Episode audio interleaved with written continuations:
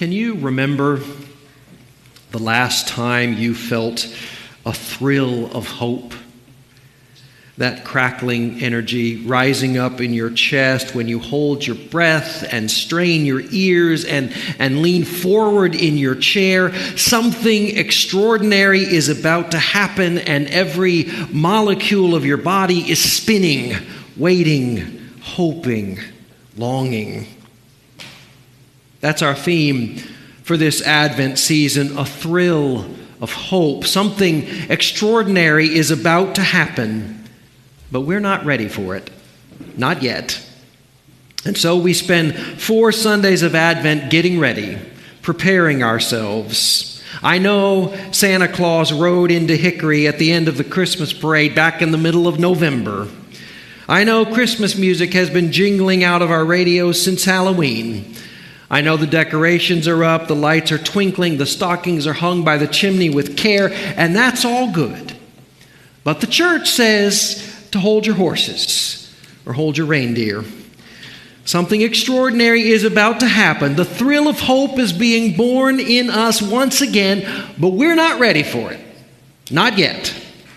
That's what Advent is for.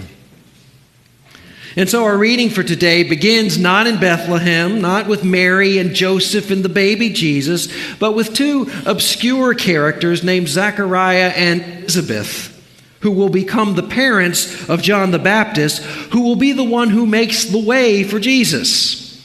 See, even Luke is making us wait before we get to the Christmas story. So we have Zechariah and Elizabeth, both descended from the priestly line, though only Zechariah could actually be a professional priest. Both were righteous and blameless before God, pillars of the community, paragons of faith. Only one thing was missing they didn't have a child. Now, it's hard for us to wrap our minds around how people thought about this in the first century. We see things really differently today. We understand the complexity of fertility and, and the different choices people make and, and the possibilities of leading a very fulfilling life without children. But that's just not how people saw things in the first century. And for Zechariah and Elizabeth, the fact that they didn't have any children was a blemish on their record. It suggested, again, to people in the first century that something was wrong. Something was off, that God was withholding the blessings of fertility for some reason. Now, that blame would have fallen mostly on Elizabeth. They didn't understand in the first century that fertility was as much about the father as the mother.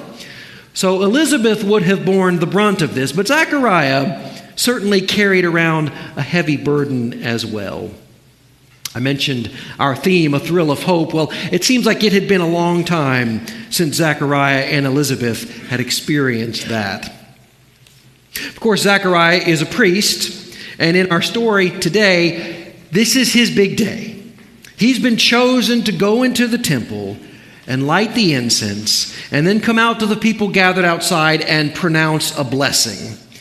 Now, that may seem like an ordinary thing. Don't we sort of do that every Sunday? But this was a sacred duty, such a holy thing that a priest could only ever do it once in their lifetime. And some never got the chance to do it at all. You have to remember, for the people of Israel, one did not play around with the glory of God.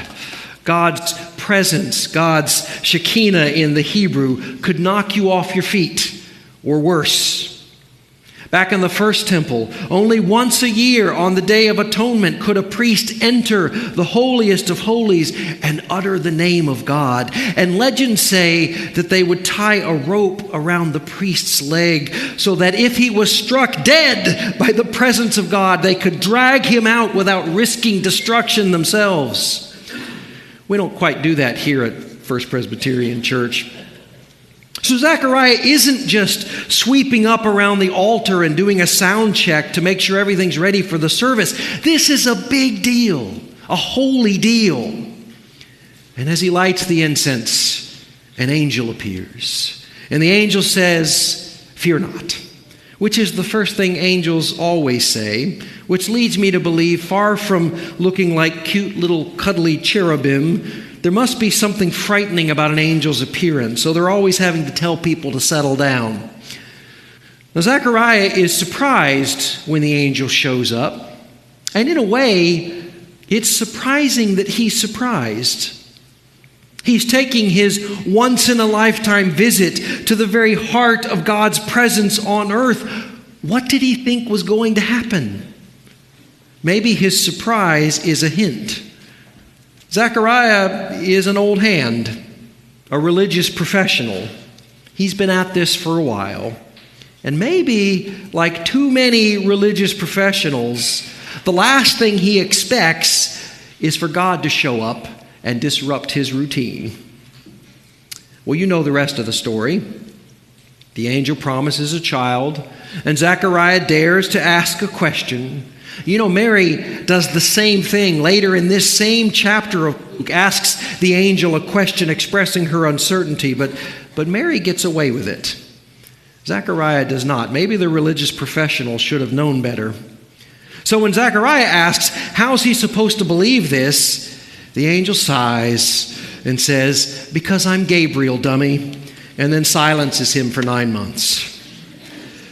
So, Zechariah, the religious professional, can't even fulfill his duties. He's supposed to go to the people gathered outside and, and pronounce a blessing, but all he can do is play a game of, of sacred charades. And the people figure out something holy is going on, but nobody really knows what. Everyone's left in silence, wondering and waiting.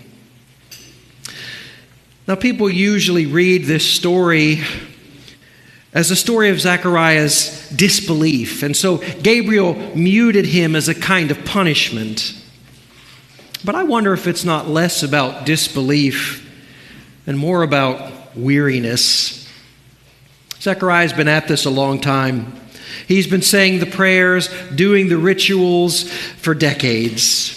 And the world still seems just as dark as it did when he was a young priest fresh out of seminary. And oh, by the way, he's still sitting there childless. So I agree with Barbara Brown Taylor that it's not so much unbelief as a failure of imagination, a fear of disappointment, a habit of hopelessness. Maybe that's a good warning for us too. Maybe it's a failure of imagination, a fear of disappointment, a habit of hopelessness that gets in the way of our Christmas hope too. There's an old word, an ugly word that hangs over this story. Did you catch it early on? Barren. That's what people in the first century would have said about Elizabeth that she was barren, that she couldn't have children. But I think this story is at least as much about the barrenness of Zechariah. Zechariah knew all the right words, he knew the stories, he knew the promises, but he was weary his imagination had grown cold. He could not conceive of a future that was different than the present. God was doing something new, and Zechariah could not make room for it. And so the story is about new birth, but it's as much about what's being born in Zechariah as it is about the child being born to Elizabeth. The angel planted the seed of joy in Zechariah. And for nine months, he watched silently as Elizabeth's belly grew, as he knew the promise was coming true, as his icy heart slowly melted, as his imagination stretched and strained, as joy welled up inside of him, so that after his son John was born, his tongue was finally loosed with joyful praise like a, like a dam bursting. But he needed those nine months to get ready for it. He needed that time to grow, to become something new himself. So I think his silence was not a punishment, but a gift. And maybe this story invites us to receive our own silence, our own unknowing, our own waiting as a gift. Not as divine absence, but as divine presence, slowly silently doing something new in us. Barrenness is not childlessness, it is an absence of joy. And that's what Advent is about confessing our weariness, our stunted imaginations, our hardened hearts, so that God can create something new in the world and in our lives. That is the new birth, the thrill of hope that can happen in each and every one of us. And it may take some time, it may take four weeks, it may take nine months, but it will come. The God that sets the stars on fire and brings life out of death can create something new in you. Now, despite everything I've said about not moving too quickly to Christmas, we're going to sing a Christmas carol. I'm going to invite the band to come on down front. We're going to sing, O Little Town of Bethlehem. And as we sing, I want to invite you to focus especially on verse 3. How silently, how silently the wondrous gift is given. No ear may hear his coming, but in this world of sin, where meek souls will receive him still, the dear Christ enters in.